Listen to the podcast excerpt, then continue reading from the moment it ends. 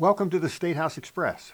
I'm John Elsener, Executive Director at INPEA, and this is our fourth stop on a very fast 2024 legislative session.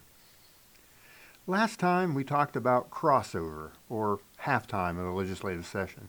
And this week, we're already talking about having only one more committee hearing in this second half of the session, and we think the Indy 500 is fast. Last week, both the House and Senate Education Committees met for the first time in the second half of the session. In 2024, we have been more focused on bills coming out of the Senate, primarily because they have a tendency to include additional regulations on non-public schools in some of their bills. But now those bills move over to the House side.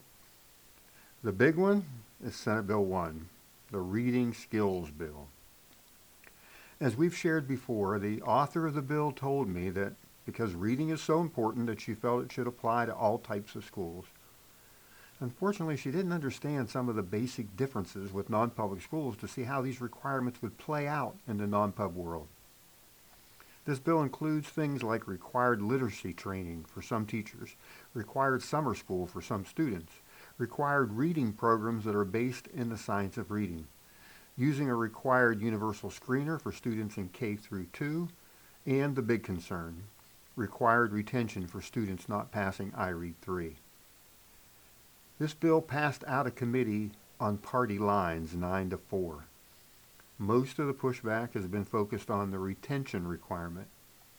The bill now heads to the Ways and Means Committee and then to the full House for second and third readings. Senate Education heard six bills last week.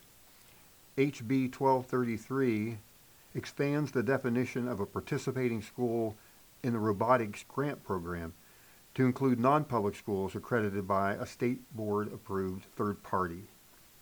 That bill passed out of committee 11 to 0. HB 1380, which among many other things has the alignment of the October 1st birth date eligibility across all three school choice programs. That bill was held until this week for further amendments. These next few weeks will be fast and furious. Many bills that passed out of one chamber will probably not get a committee hearing in the second chamber because of lack of time. We'll need to watch second amendments closely as legislators will attempt to get parts of their bills not heard in the second chamber amended into other pieces of legislation. At the beginning of this session, we were tracking 64 bills. After crossover, that was narrowed down to 24. After this week, that number will become even smaller. On another note, last week I had the pleasure of attending a dinner with all of the Catholic legislators and the five Catholic bishops.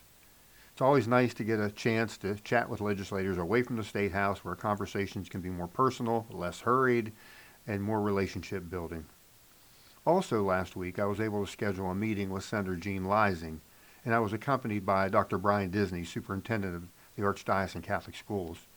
Just another opportunity for relationship building. If you ever want to make a trip to the State House, we'd be happy to schedule meetings with your legislators. There's nothing like a little FaceTime in the advocacy world. And with that said, buckle your seatbelt and stay tuned for the Fast and Furious. And we'll see you back here next week for the next edition of the State House Express. Stay well, and God bless.